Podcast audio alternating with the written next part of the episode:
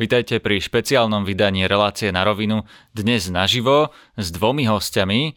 Jedným z nich je politológ Grigory Mesežníkov, ktorý sa narodil v Sovietskom zväze na území dnešného Ruska. Vítajte. Dobrý deň, prajem, ďakujem za pozvanie. Samozrejme celý život sleduje dianie v Rusku a na Ukrajine.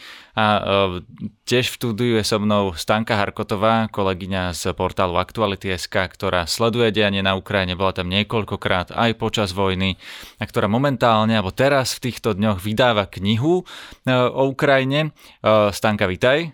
Ďakujem za pozvanie, dobrý deň. Ukáž nám prosím ťa knihu, ako sa volá. Ukážem a volá sa Ešte sme nezomreli a je to úplne že nový, nový počin môj.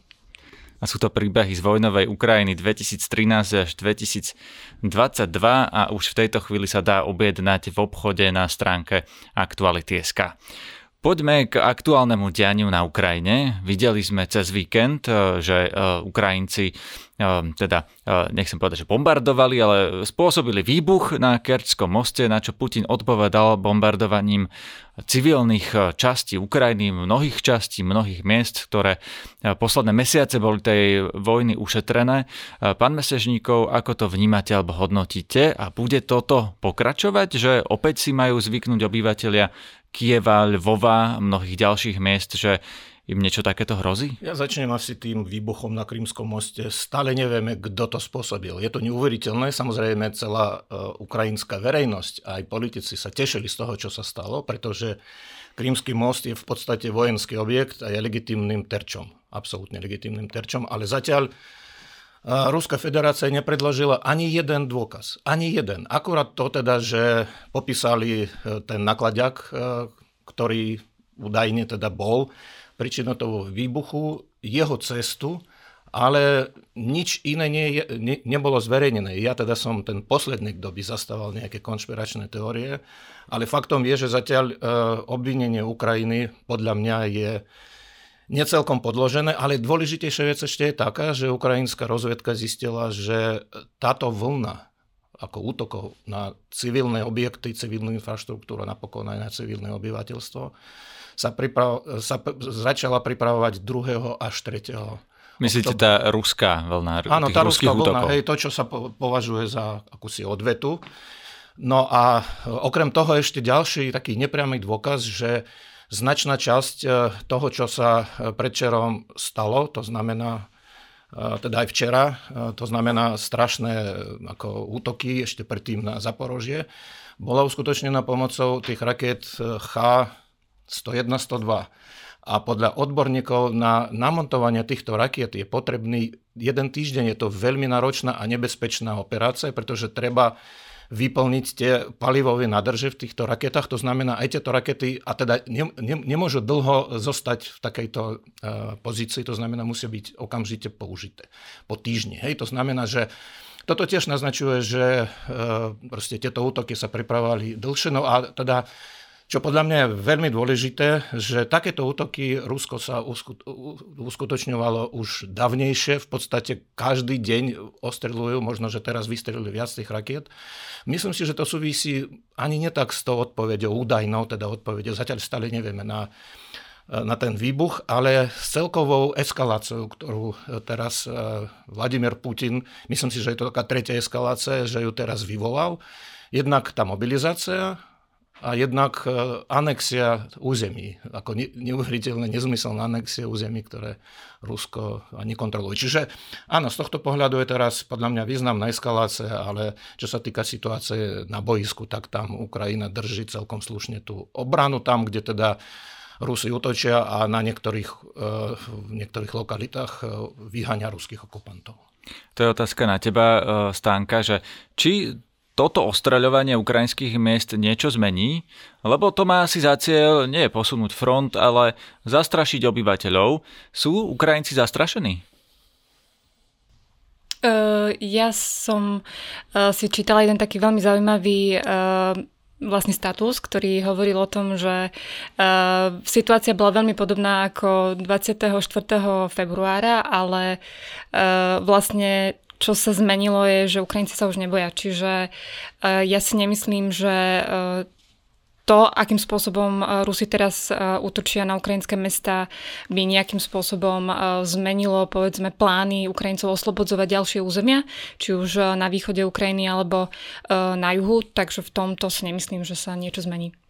Takže ten plán Putina, že chce ich v podstate terorizovať tak, aby ich odradil Ukrajincov od ďalšej, ďalšieho boja napríklad na tom území, ktoré Rusko ovládlo, ten podľa teba nevíde. Uh, ja si myslím, že to určite nevíde a uh, keď sa pozrieš na to, uh, čo sa dnes deje na Ukrajine, tak už len v tej akoby na, v rovine občianskej spoločnosti, tak tam vidíš ešte oveľa väčší zápal a Ukrajinci v priebehu tých posledných dvoch dní boli schopní sa vyzbierať viac ako 140 miliónov hrivien na, oni to nazývajú, že na pomstu, ale teda teraz beží v ukrajinskej spoločnosti reálna debata o tom, že potrebujeme vlastne systémy protivzdušnej obrany Ukrajinci už predtým boli schopní sa napríklad vyskladať na satelit.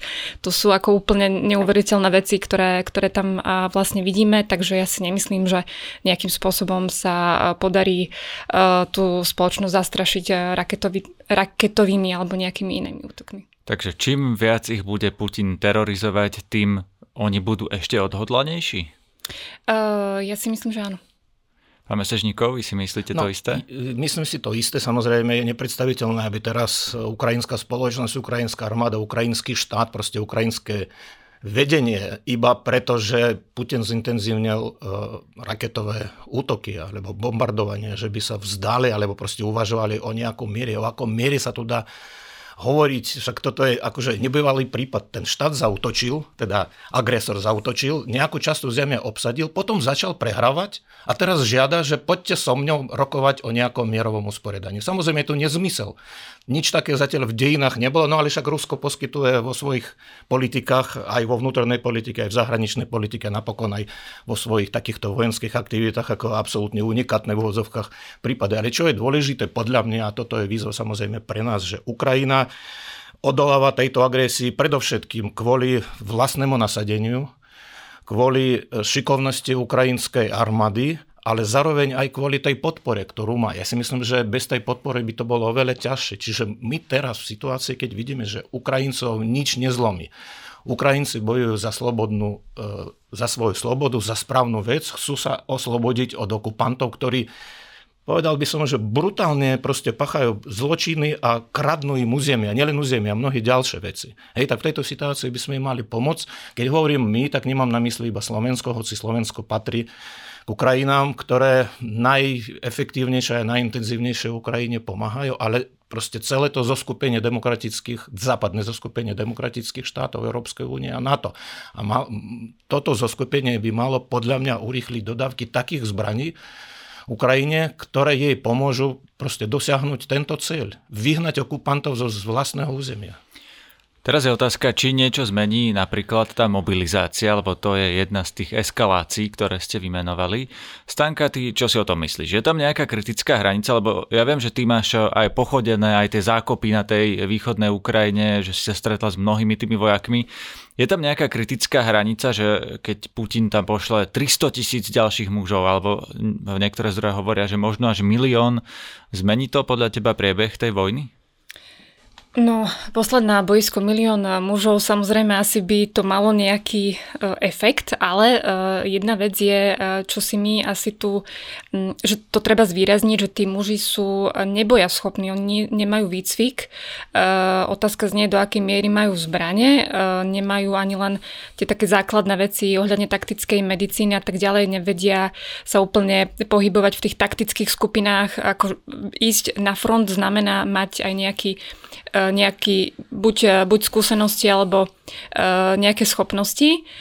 Na druhej strane bude stať armáda, ktorá tie skúsenosti má. Ukrajinci sú dlhodobí známi tým, že na, práve na túto situáciu trénovali a vidíme práve to od februára, že, že to, čo sa tvárilo ako druhá najsilnejšia armáda sveta, mala zrazu veľké problémy aj logistické, aj personálne s tým, aby dokázali tú Ukrajinu nejakým rýchlým spôsobom uh, obsadiť. Nestalo sa a teraz uh, ja nemám pocit, že by ako v teréne malo dôjsť k nejakej ako významnej zmene, najmä pokiaľ tam teda budú posúvať mužov, ktorí nemajú ten potrebný výcvik. Viem si predstaviť aj to, že, že tým mužom sa nebude jednoducho chcieť zomierať, pokiaľ okolo seba zrazu budú vidieť obrovské straty, dramatické scény a tak ďalej.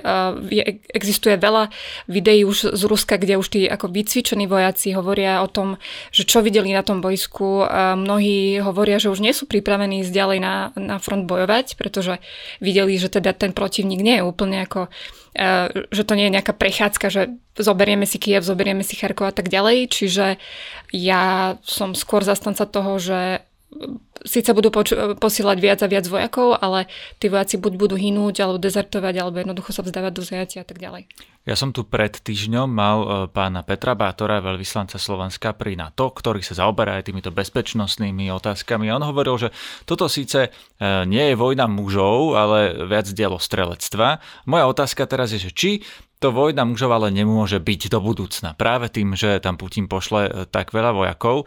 E, či sa to nezmení e, potom ten charakter tej vojny, či tam naozaj nie je nejaká kritická hranica, že keď tam pošlete tých milión mužov, tak naozaj sa niečo zmení, pán Mesežníkov. Tak poprvé milión mužov tam nemôžete poslať, jednoducho je to fyzicky nie, nie je možné. Aj s tými 300 tisícmi. 300 tisíc ľudí Dokonca aj keby boli vycvičení, čo teda absolútne súhlasím s pani Harkotovou, že nie sú vycvičení. Väčšina z nich proste sú ľudia bez e, nejakej skúsenosti, alebo možno absolvovali základnú službu, ale veľmi dávno. A teraz vy potrebujete na 300 tisíc ľudí podľa nejakých výpočtov niekoľko desiatok tisíc dôstojníkov. To znamená vojenských profesionálov. Kde vy ich zoberiete hneď v tomto okamihu? Vy samozrejme môžete stiahnuť nejakých dôstojníkov, povedzme, z iných lokalít, e, tak Rusko už aj tak oslabuje svoju obranu, e, teda na tom celom perimetri. To znamená, museli by stiahnuť ďalších dôstojníkov z tých jednotiek, ktoré sa nenachádzajú bezprostredne proste na boisku. Tým pádom vlastne sa oslabí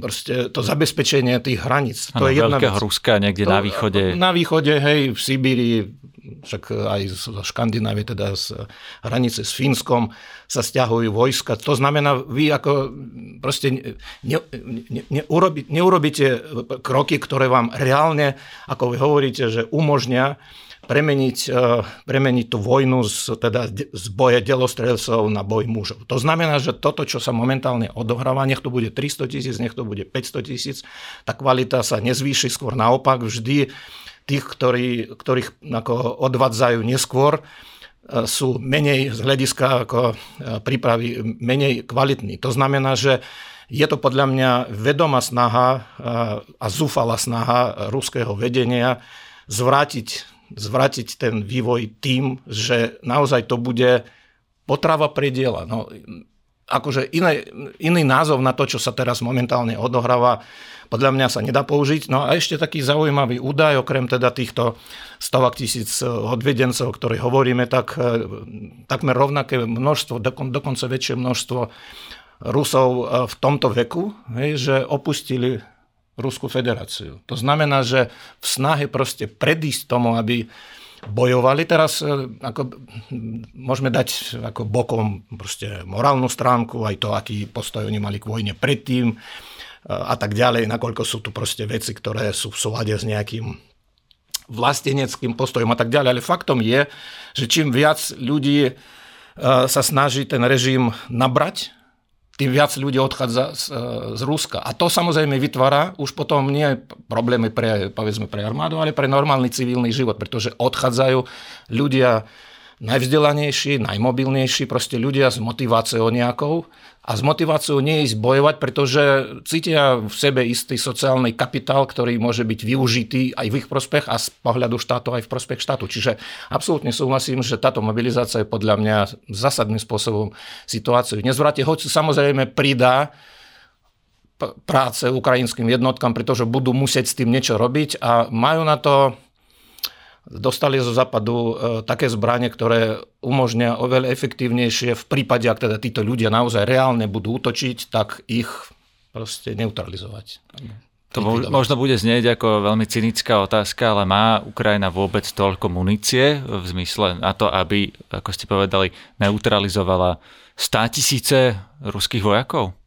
No ak môžem e, iba tri vety. Tak poprvé, Ukrajina má stále dosť munície tej sovietskej, hoci Rusi im zničili na začiatku tejto tzv. operácie vojny 5 skladov, ale proste dodali im ich spojenci z bývalých socialistických krajín, čiže majú veľa munície toho starého sovietského typu. A potom sú informácie, že Spojené štáty im teraz dodali alebo dodajú také nálože, ktoré umožňujú pri výbuchu nad zemou, to znamená nie na, priamo na teréne, ale nad zemou, špeciálnymi materiálmi alebo špe, špeciálnymi malými častočkami, ako likvidovať tzv. živú sílu vo veľkých počtoch. Hej. Je to, je to, ako, nie je to zakázaný nie je to zakázaný druh zbraní, je to e, bežne používaný druh zbraní a je to výzva pre tých, ktorí posielajú takto slabo pri, ako vycvičených ľudí. Že na koho je zodpovednosť? Na tom, kto teda braní svoju krajinu proti agresorom, ktorí chcú proste ten štát zničiť a zabíjajú aj civilistov a je to proste legitimný cieľ e, v prípade vojny alebo zodpovedný je ten, kto posiela týchto ľudí. Ja si myslím, že zodpovedný je predovšetkým Vladimír Putin.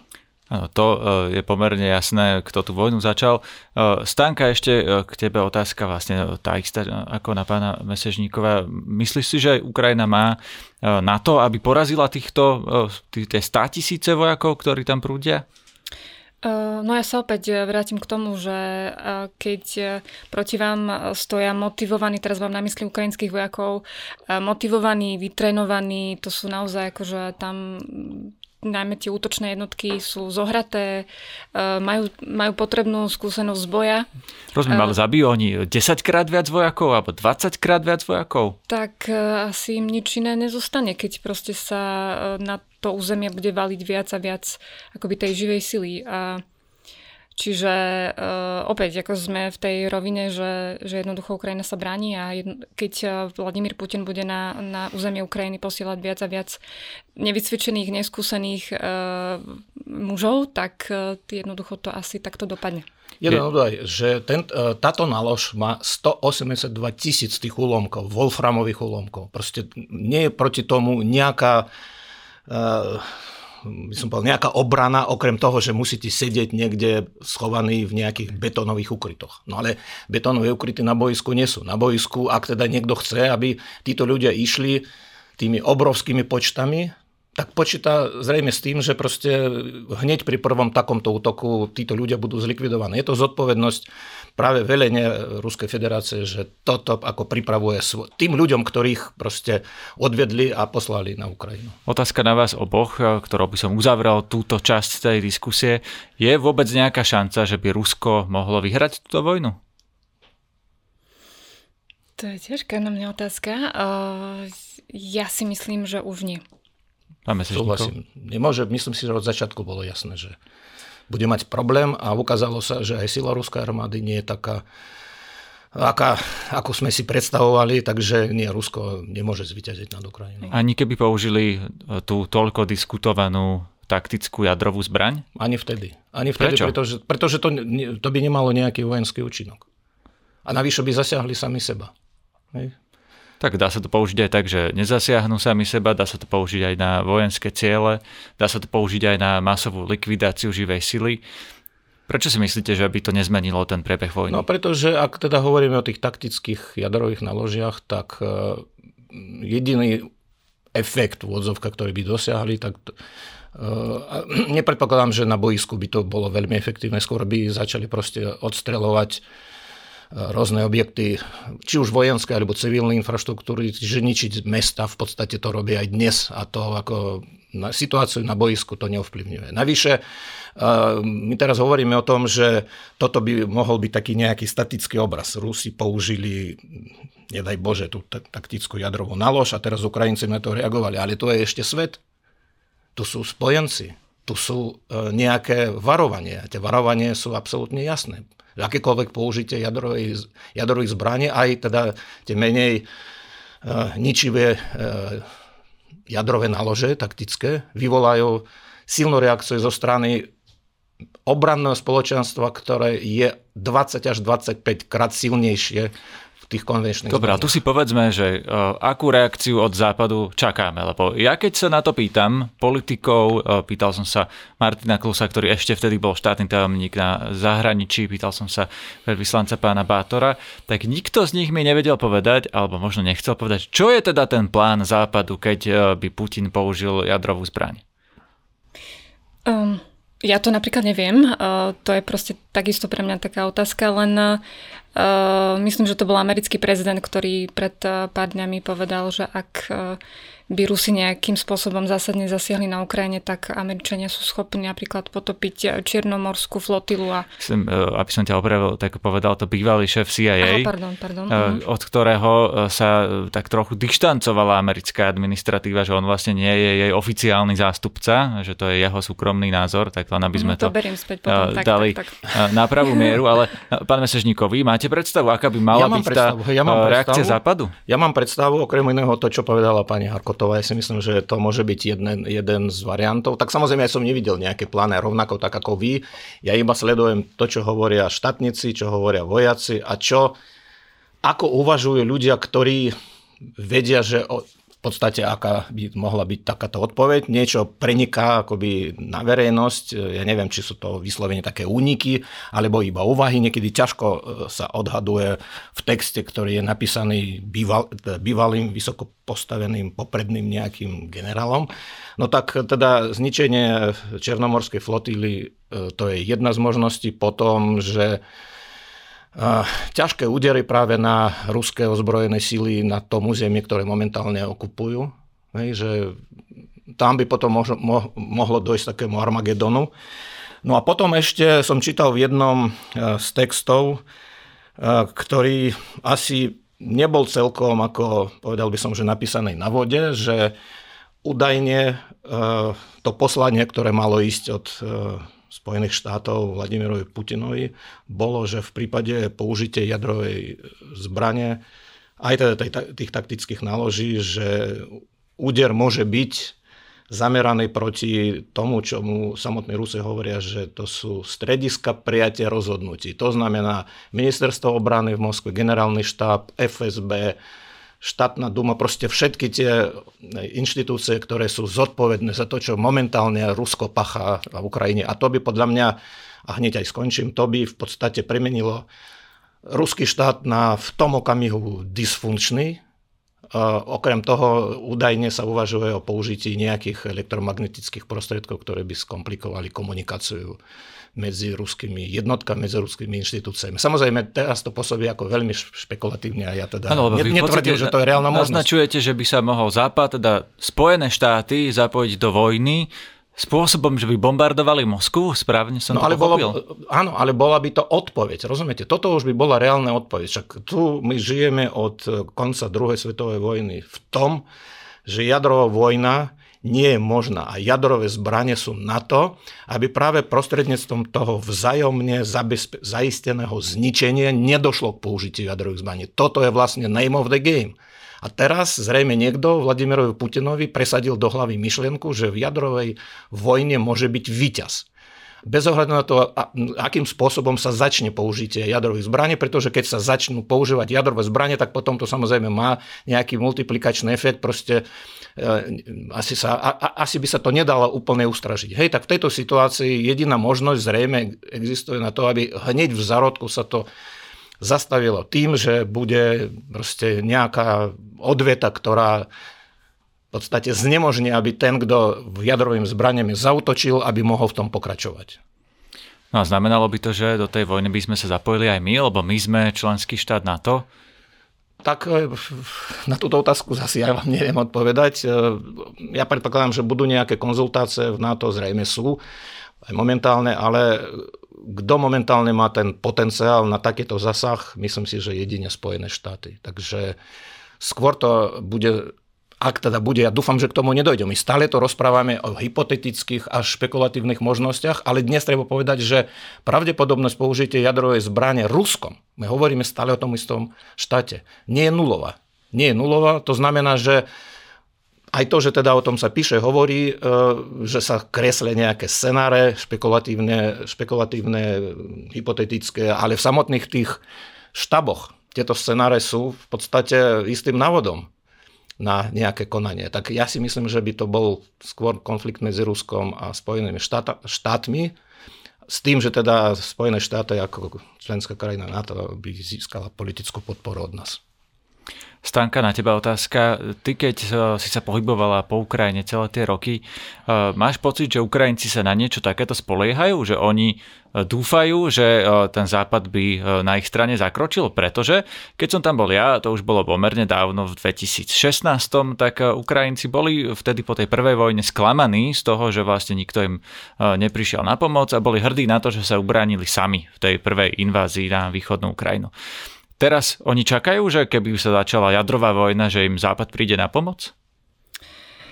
No, uh, to je tiež taká zložitá uh, otázka, pretože samozrejme Ukrajinci majú nejaké svoje predstavy o tom, ako by mal Západ uh, zasahovať v zásade priamo už na Ukrajine. To sú tie spomínané ešte na začiatku invázie, keď sa hovorilo o tom, že teda zatvorte nebo, aby, aby jednoducho naše mesta nezasahovali ruské rakety. Takže to sa nestalo? To sa nestalo. Samozrejme, že Ukrajinci by chceli viac, ale ja sa tam napríklad stretávam s tým, že oni sú vďační aj za to, keď povedzme povedzme, či už je to Slovensko, alebo si všímajú veľmi podrobne, ako sa správa Francúzsko, Nemecko, Polsko, kto koľko zbraní, aké typy posielajú. Uh, takže uh, už, už toto je pre nich taký signál, že áno, máme proste uh, na, na západe niekoho, kto nám uh, drží ten chrbát, pretože povedzme si úprimne, ak by nemali uh, zbranie, muníciu a tak ďalej, tak môžete byť akokoľvek odvážni, uh, tak proste na tom boisku uh, si uh, holými rukami proste neporadíte.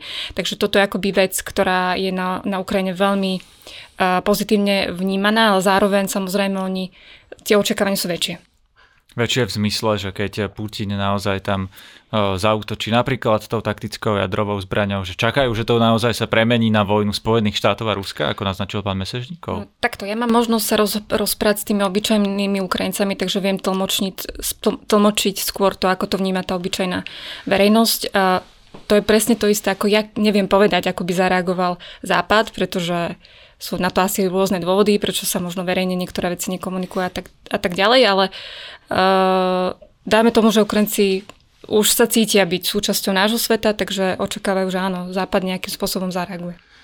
Tam je otázka, prepačte, ano. dostaneme sa ešte Jasne. k vám, pán Mesežníkov. Otázka je dôležitá teraz o tom, že do akej miery je silný ten režim v Rusku, či toto Vladimír Putin ustojí a toto myslím už to, že prehráva tú vojnu. Vy ste povedali na začiatku, že to sú také zúfalé kroky, tá mobilizácia, tá eskalácia toho konfliktu. Tak ako odhadujete stabilitu e, ruského režimu, toho súčasného? Čítal som napríklad e, rozhovor so šéfom e, investigatívnej organizácie Bellingcat, ktorý hovorí, že do roka budeme mať protivojnovú vládu v Kremli. Vy si myslíte to isté? Christo Grozev, hej, ten, ten vám teda to povedal. No mne nie, ja som čítal ten rozhovor. Je, čítali ste, hej.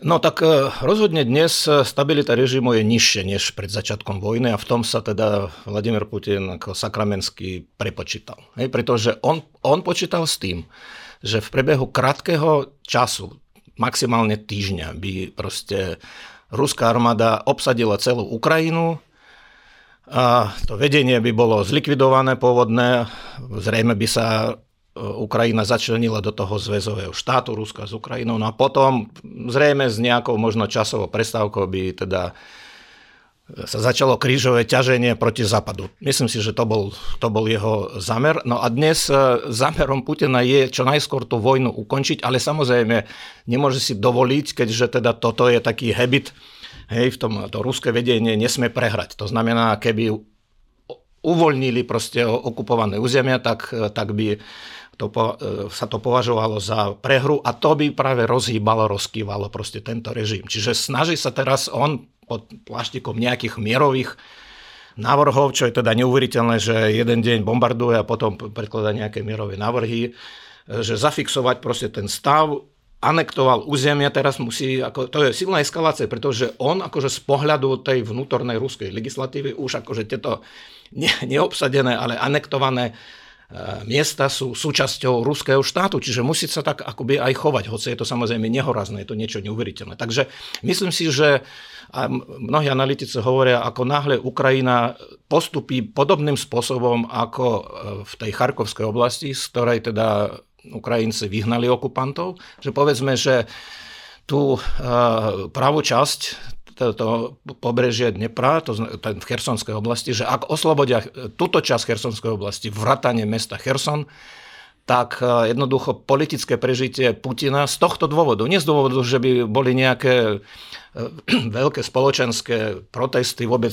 de facto žiadne nie sú. Proste ten režim nie je ničím ohrozený. On je ohrozený jedine svojim zlyhaním, možným potenciálnym zlyhaním v tejto vojne. Takže potom si viem predstaviť, že tí nemenej radikálni ako predstaviteľ tohto režimu, možno ešte o čosi radikálnejší, e, tí, ktorí, ktorí rovnako chcú zničiť Ukrajinu, budú nespokojní s tým, že Vladimír Putin to nedokázal a pokusia sa to nejako sami vyriešiť, ale možno, že už v tomto prípade, keďže zvalia na neho zodpovednosť za neúspechy, že v tomto prípade nejakou komunikáciou so Západom, stiahnutím sa z nejakých území. Ja si myslím, že Ukrajina bude žiadať, aby sa stiahli zo všetkých území a v tomto prípade Vladimír Putin naozaj sa dostane proste na smetisko dejín. Toto tiež uvedomujem si, že to je taká hypotetická vec. Najprv teda musí v tom teréne sa niečo odohrať a potom to bude mať vplyv na situáciu. Ale vy ste v zásade naznačili, že eh, by ho vlastne Putina mohli zvrhnúť ľudia, ktorí eh, by chceli ešte radikálnejšie úspechy ruskej armády na e,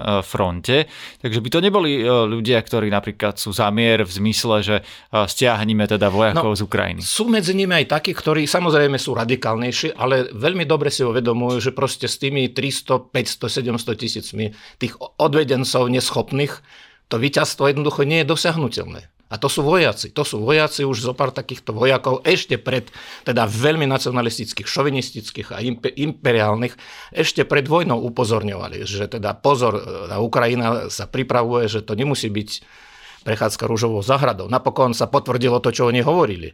No áno, ale ako to sú so, sovietské alebo ruské dejiny. V 20. storočí však e, Stalin, ktorý zomrel tak, že teda mu nepomohli jeho nemenej proste zodpovedné za všetky tie krvavé zverstva spolupracovníci. Po smrti Stalina začali hrať hru, že oni sú vlastne proti agresii, oni sú proti konfrontácii so Západom. Sú údaje, ktoré potvrdzujú v archívoch, že Stalin sa pripravoval na ďalšiu svetovú vojnu. A títo ľudia v podstate zvalili na toho Stalina zodpovednosť za všetko. Berie dokonca otvoril brany Gulagu a navrhol Západu, aby Sovietský zväz NATO teda, aby Sovietský zväz vstúpil do NATO. Tak ja netvrdím, že zrovna teraz sa to udeje, hej, ale v tejto situácii, keď Uh, jednak je veľmi silný medzárodný tlak. Rusko je v izolácii, momentálne sa nachádza izolované od západného demokratického sveta, bez ktorého technologicky proste zahynie. A teraz sa objavil nový faktor a to je tlak Číny, Indie, do istej miery možno Turecka, ale najmä Číny a India. Preto podľa mňa Vladimír Putin aj siahol po tejto eskalácii ako posledný taký akože krok uzavrieť nejako túto kauzu, pretože o tom, teda samozrejme to je špeciálna téma, že aký, aký katastrofálny dopad má táto vojna na ekonomický vývoj vo svete. A najmä teda na Čínu a Indiu. Hej? Že proste tieto... Čína a India majú záujem, aby Rusko Ale ukončilo túto vojnu. Teraz na tom stretnutí tej šan, šanhajskej obrannej organizácie v Samarkande, oni mu priamo, teda ten indický, uh, indický premiér priamo mu povedal, že teda nech mu proste, že, že nie je to čas momentálne na vojnu, a e, Xi Jinping tiež mu hovoril, že teda nech mu to vysvetli a, a e, sú to také úvahy, znovu hovorím len to, čo, čo hovoria, čo píšu analytici, že Vladimír Putin to pochopil tak, že on musí v prebehu najbližšieho mesiaca, teraz vlastne sa blíži stretnutie e, G20, v Indonézii, kde teda sa on má zúčastniť. On to pochopil tak, že on by mal tam už prísť s nejakým riešením, ktoré by znamenalo ukončenie vojny. Hej? Ja si myslím, že k tomu nedojde. No preto sa snaží takýmto spôsobom to nejako vyriešiť. Lebo, no a tým pádom vlastne ten režim sa dostal pod taký silný tlak, ktorý by som povedal zlomil ves aj, aj silnejšiemu politikovi ako Vladimír Putin. Vladimír Putin sa ukazuje ako politik, síla ktorého je daná iba tým, e, tým postavením, ktoré si vydobil represívnymi metodami. Stanka, Stanka, ty keď sa pozeráš na dianie v Rusku, eh, rozumieš tomu tak, že eh, to, čo Vladimír Putin na Ukrajine robí, a teraz ty myslím to ostreľovanie miesta, eh, častá brutalita, že to je niečo, čo ruskí bežní ľudia vnímajú, alebo to vlastne chcú? Je vojna na Ukrajine v Rusku populárna? Lebo tá prvá vojna v tom roku 2014 bola, Putinovi stúpla popularita, keď obsadil Krym a východ Ukrajiny. Je to aj teraz stále populárne? No to jednak závisí od toho, aké zdroje tí ľudia majú, to znamená, čo všetko o tej vojne vedia. Ale napríklad, keď sme sa bavili aj o tej mobilizácii, tak existuje taký názor, že skrátka, pokiaľ tí ľudia sedia doma na pohovke pred televízorom a sledujú tú vojnu z diálky, tak si môžu v odzvukách dovoliť byť ako že e, nestrannými pozorovateľmi, e, ale v momente, keď e, teda sa mobilizácia začne týkať synov, manželov, otcov, tak už aj tí ľudia budú musieť k tomu zaujať nejaký postoj. Ja som si napríklad ešte na začiatku myslela, že keď teda do toho Ruska budú prichádzať tí tie prvé várky um, mŕtvych ruských vojakov, že tá spoločnosť bude nejakým spôsobom um, ochotná zareagovať alebo nejako zareaguje. Ale teda prvé tie mesiace sme to veľmi nevideli a, a teraz mám pocit, že aj to, čo spomínal pán Mesežníkov, že vidíme, že naozaj tu sa bavíme o, myslím, že to bolo nejakých 270 tisíc mužov bolo v priebehu prvých dní mobilizácie schopných veľmi rýchlo prekračovať tie hranice dovtedy, kým, lebo tam existovala ešte obava, že by sa hranice pre, pre mužov v tom povolávacom veku uzavreli. Čiže mm, Myslím si, že aj v tej ruskej spoločnosti sa dejú skryte nejaké, nejaké procesy, kedy tí ľudia prehodnocujú to, že či to má ďalej zmysel. Chcete niečo povedať? Áno, problémom je to, že bez ohľadu na to, že aké názory majú ľudia, postoje, a teda na úrovni deklarácií, to znamená v tých prieskumoch, kvalitných agentúr, absolútne nespochybňujem, kvalitných agentúr, tá proste miera podpory je od 60 do 80% Ale bez ohľadu na to, aj keby bola iba 10% a keby bola 100 proste názory ľudí v tomto type režimu, keď Vladimír Putin uzurpoval tú moc de facto, ešte otázka o legitimite jeho prezidentstva, jednoducho to nemá nejaký dopad na proces príjmať, prijatia riešení, rozhodnutie proste tej úzkej skupiny. Ani štátna duma na to nemá vplyv, ani, ani proste Rada federácie nemá vplyv. Čiže rozhoduje Putin bez ohľadu na názor občanov? Rozhoduje, áno, rozhoduje mocenská korporácia, hlava ktorej teda e, je súčasťou užšieho kruhu osob, jeho bývalých spolupracovníkov v KGB, neskôr v FSB, časť proste ekonomicky aktívnych ľudí, ktorí si dovolím tvrdiť, že ukradli značnú časť štátneho, vlas, štátneho majetku a sú považovaní za oligarchov. Proste táto skupina ľudí príjma rozhodnutie. Veľmi úzka. Tam neexistuje niečo, čo by znamenalo presadenie nejakej alternatívnej línii, ktoré by bola proste e, v rozpore s tým, čo si o tom myslí Vladimír Putin. A tým mimochodom situácia je samozrejme oveľa nebezpečnejšia a dokonca odlišná od Sovietskeho zväzu, kde predsa len, teda samozrejme režim bol totalitný, ideolog, ideologický, to bol režim tiež represívny, ale bol tam nejaký mechanizmus kolektívneho rozhodovania, minimálny na úrovne politbera, ale potom aj v tom ústrednom výbore proste. A z toho, čo vieme z nejakých publikovaných archívnych dokumentov, tak naozaj bola tam nejaká diskusia a niekedy proste prevažila väčšinová mienka, že aj Brežnev niekedy sa musel proste podvoliť, hej, že boli také situácie. Tuto je to nepredstaviteľné, aby sa presadilo riešenie, ktoré Vladimír Putin eh, s ktorým nesúhlasí a on dokázal aj tak eh, proste eh, tú atmosféru ovplyvniť, jednak teda presadzovaním iba toho, s čím súhlasí on, ale potom aj predbežného nejakého odstraňovanie tých, teda vopred odstraňovanie, tých, ktorí by mohli prísť s niečím alternatívnym a nedaj Bože začať to presadzovať e, proste poza jeho chrbát. Takže... Áno, to vieme, e, zabitie Borisa Nemcova, e, Chodorkovský vo vezení, ďalší Presne. ruskí politici vo vezení. Teraz by som rád prešiel k téme už Bielorusko, úplne posledná téma, ktorou uzatvoríme túto diskusiu. Stanka, ty si mi včera vlastne v takom súkromnom rozhovore naznačila, že tam sa niečo deje, že vlastne postoj postoj Lukašenka je momentálne nejaký iný, e, alebo e, že môžeme od neho čakať niečo iné ako doteraz. Vieme, že Lukašenko umožnil ruským vojskám zautočiť na Ukrajinu z územia Bieloruska. Potom Putin sa snažil presvedčiť Lukašenka, aby bieloruskí vojaci sa zapojili do tej invázie. To sa mu nepodarilo. Tak aký je stav teraz? No ak sa nemilím, tak Lukašenko sa s Putinom dohodol na tom, že vlastne budú, bude existovať nejaká spojená rusko-bieloruská jednotka, ak sa milím, tak ma, mm, tak ma opravte, ale stále je to také neisté, lebo, lebo napriek tomu, že teda Bielorusi poskytujú už dlhodobo tým Rusom ten manévrovací priestor, tak doteraz sme videli skôr to, že Aleksandr Lukašenko sa tak akože ne, nemá k tomu, aby nejakým spôsobom spôsobom sa viac angažoval na Ukrajine, aj keď teda propagandisticky on samozrejme vždy ho počujeme počuť nejakú hlášku o tom, ako ja neviem, Poliaci sa pomaly chystajú obsadiť západnú Ukrajinu a podobné ako nezmysly.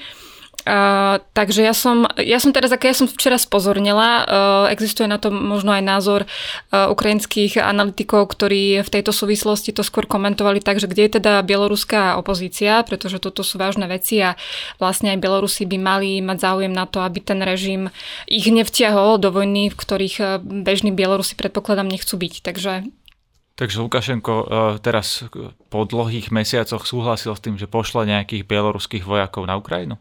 Oni súhlasili s nejakou užšou spoluprácou a s ruskou armádou. No, stále ešte ten súhlas neprišiel. No, myslím si, že dve veci odradzajú eh, Alexandra Lukašenka, ktorý je rovnako vojnovým zločincom ako Vladimír Putin a Bielorusko je dnes ten štát, na čele ktorého stojí Lukašenko, je spoluagresor a je to spolupachateľ všetkého, čo sa odohráva. A stovky ľudí zahynuli v dôsledku ostreľovania z bieloruského územia, ako tie rakety e, z tých letadiel, ktoré teda vzletajú z bieloruského územia, zabíjajú Ukrajincov, takže on je rovnako zodpovedný. Ale on uvažuje iba v kategóriách, čo to, akýkoľvek krok čo to znamená z hľadiska jeho postavenia. On sa obáva dve, dvoch vecí. Prvá vec, že keď bieloruská armáda vstúpi na územie Ukrajinu, to bude druhý štát, ktorý zautočil. Hej. Rusko proste vymyslelo 125, trošku žartujem, narratívov, prečo zautočilo na Ukrajinu. Oslobodiť proste rusko, ruskohoviacich obyvateľ, obyvateľov, demilitarizovať, denacifikovať, bojovať s banderovcami a tak ďalej. Proste kopu všeličoho absolútne falošných dôvodov. Ale čo povie Lukašenko? Že prečo on zautočil na Ukrajinu? Čiže on sa stane štátom agresorom a on nemá také potenciály na to, aby dokázal sa ubraniť na medzinárodnej scéne. Pretože to, čo príde zo západu, proste to úplne to bude zdrvujúci, už aj dnes je pod sankciami, ale to bude, proste on sa stane totálnym pariom. Hej? A bude, bude braný na zodpovednosť, že sa zúčastnil priamo hej, agresívnej vojny. No a druhá vec, možno dokonca ešte väčšia, z hľadiska dôležitosti, on sa obáva, že tá bieloruská armáda, uh, jednak, že čas tejto armády bude samozrejme, keďže nemá také skúsenosti vojenské, ako, ako ukrajinská armáda, že bude zničená, bude zničená a istá časť sa obratí zbranie proti nemu. V, Bieloru, teda v Ukrajine e, momentálne bojuje taký prápor, bieloruský prápor Kastusa Kalinovského a je veľký predpoklad, že radoví, radoví vojaci, samozrejme nie dôstojnice, hoci ani od dôstojníkov by som v tejto, ako, v tejto situácii nemal ako 100% istotu, že budú lojálni Lukašenkovi. A že prejdú na stranu proste ukrajinskej armády a budú bojovať spolu so svojimi bieloruskými kolegami v tomto prápore. A možno z toho už potom bude pluk a možno z toho potom bude e, batalión taktická skupina a tak ďalej, tak ďalej. Čiže Lukašenko on sa nestará o to, proste, aké následky to bude mať na Ukrajinu, koľko ľudí tam zahynie. Pre neho je dôležité, aby on zostal v takom postavení, aby sa dokázal nejako ubraniť voči možným dopadom toho, že bude uznaný za, Bielorusko bude uznané za agre, štát agresor, agresorský štát a on oslabí proste tie síly, ktoré ho držia pri moci.